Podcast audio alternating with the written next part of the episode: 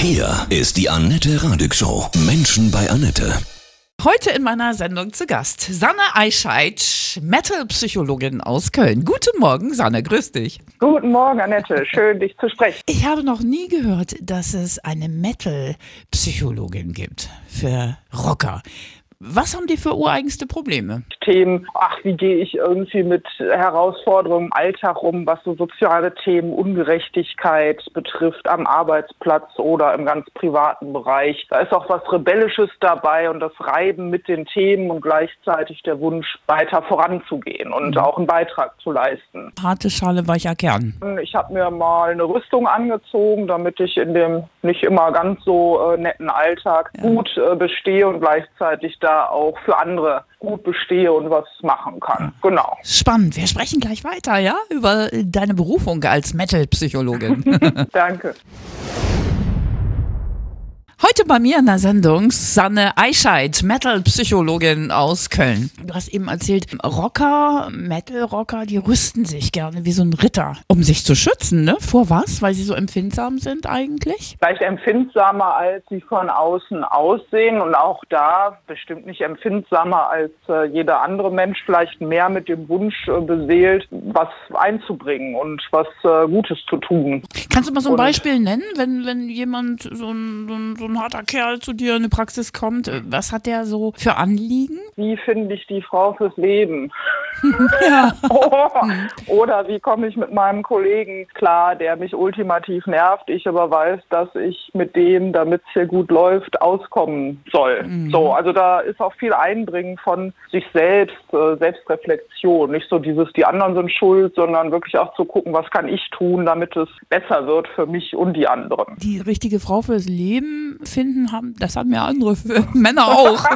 Aber speziell auch Rocker, die dann denken, oh, durch meine Rüstung, durch meinen Panzer wird es schwieriger, oder? Ja, oder dass vielleicht dann ähm, doch was anderes gesehen wird, als es dann am Ende ist, weil genau das der harte Kerl Mhm. die, ich nenne jetzt mal, etwas sehr stereotyp ist. Und ich möchte da durchaus sagen, dass nicht jeder Metaller männlichen Geschlechts zwei Meter groß ist, äh, komplett tätowiert und lange äh, schwarze Haare hat. Gleichzeitig ist das ja durchaus, wenn ich mir das vorstelle, imposant mhm. und vielleicht auch eine bestimmte Frau durchaus anziehend findet und gleichzeitig auch dieser zwei Meter große, voll tätowierte, schwarzhaarige Mann sagt, ach, irgendwie fände ich es auch mal schön, eine Schulter zum Ansehen zu haben, auch wenn ich vielleicht erstmal nicht so aussehe. Hm. Und ich fände es auch schön, wenn ich nicht den ganzen Tag in der Ritterrüstung durch die Gegend renne, sondern im Grunde fände ich auch eine Partnerin cool, die selbst ihre Frau steht. Und gleichzeitig habe ich das in Beziehungen von Metallern häufig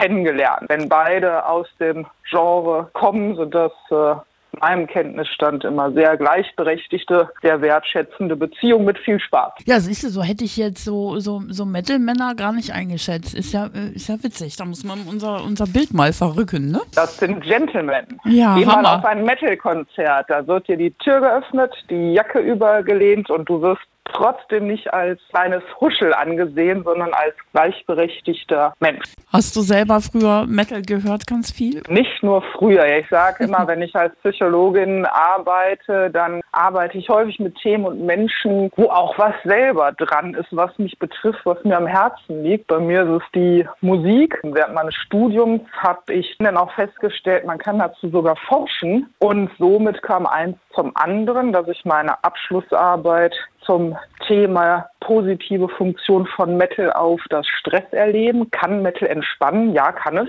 Mhm. gemacht habe. Mittlerweile dadurch, dass die Musik mir teilweise in Lautstärke auch schon äh, vorauseilt, mhm. durchaus so einen kleinen Stempel habe, bin so sozialisiert mit der Musik, da kann ich da auch nicht mehr raus. Ja, guten Geschmack hast du. Wir sprechen gleich weiter. Danke, Annette. Sanne Eichhardt ist heute bei mir. Du bist Metal-Psychologin aus Köln. Können wir uns das so vorstellen, dass, wenn die Rocker zu dir kommen, dass, dass dann erstmal irgendwie eine Runde Head gebankt wird?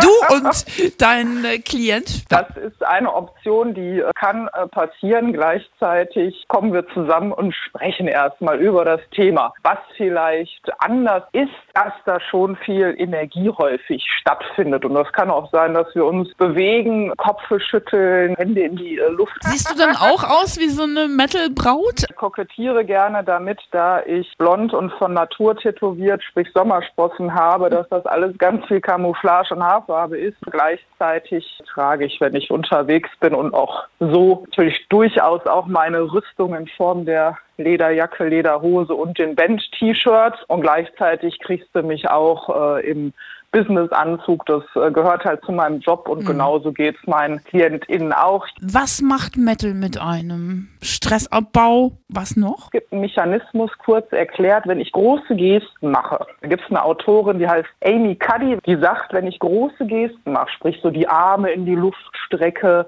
die Beine ausstrecke, ganz viel Raum einnehme, dann entspanne ich mich körperlich. Das ist physiologisch messbar. Warum ist es denn auf Metal-Konzerten immer so entspannt, dass selbst Menschen sagen, die das Genre gar nicht mögen, boah, ist das cool hier. Das ist ein Genre, eine Musik, da sind ganz viele große Gesten, entspannen wir uns vielleicht dadurch, sodass es uns wurscht ist, wenn bei 80.000 Leuten ein Gerangel ist oder uns jemand auf den Fuß tritt mhm. oder ein Bier überschüttet. Ich habe mal gelesen, dass, dass Metal- und Klassikfans im Grunde identisch sind. Ist da was dran? Ja, auch das ist etwas, was zunächst äh, manche überrascht. Das hängt damit zusammen, dass viele Metaller durchaus auch ein Instrument spielen, überdurchschnittlich häufiger als Fans anderer Musikgenres. Mhm. Gut, womit fange ich an? Ich fange erstmal mit einer klassischen Gitarre E-Gitarre an. Also ich fange selten mit der E-Gitarre direkt an. Und dazu kommt, dass klassische Musik und Metal häufig eine ähnliche Komplexität aufweisen. Manche gehen ja sogar so weit und sagen, Wagner war der erste Metaller überhaupt. Ist das so ein Lieblingszitat, so ein Metal-Zitat, was so bei dir vielleicht im äh, Therapieraum hängt? Ja, es ist durchaus metallisch. Es ist von einer berühmten englischen Person, nicht der Queen, sondern Winston Churchill, der wohl mal gesagt hat, if you're going through hell, keep going. Wenn du durch die Hölle gehst, gehe weiter. Und ich finde, das ist etwas in dem Sinne für mich metallisch Treffendes, weil es schon diese Tiefe hat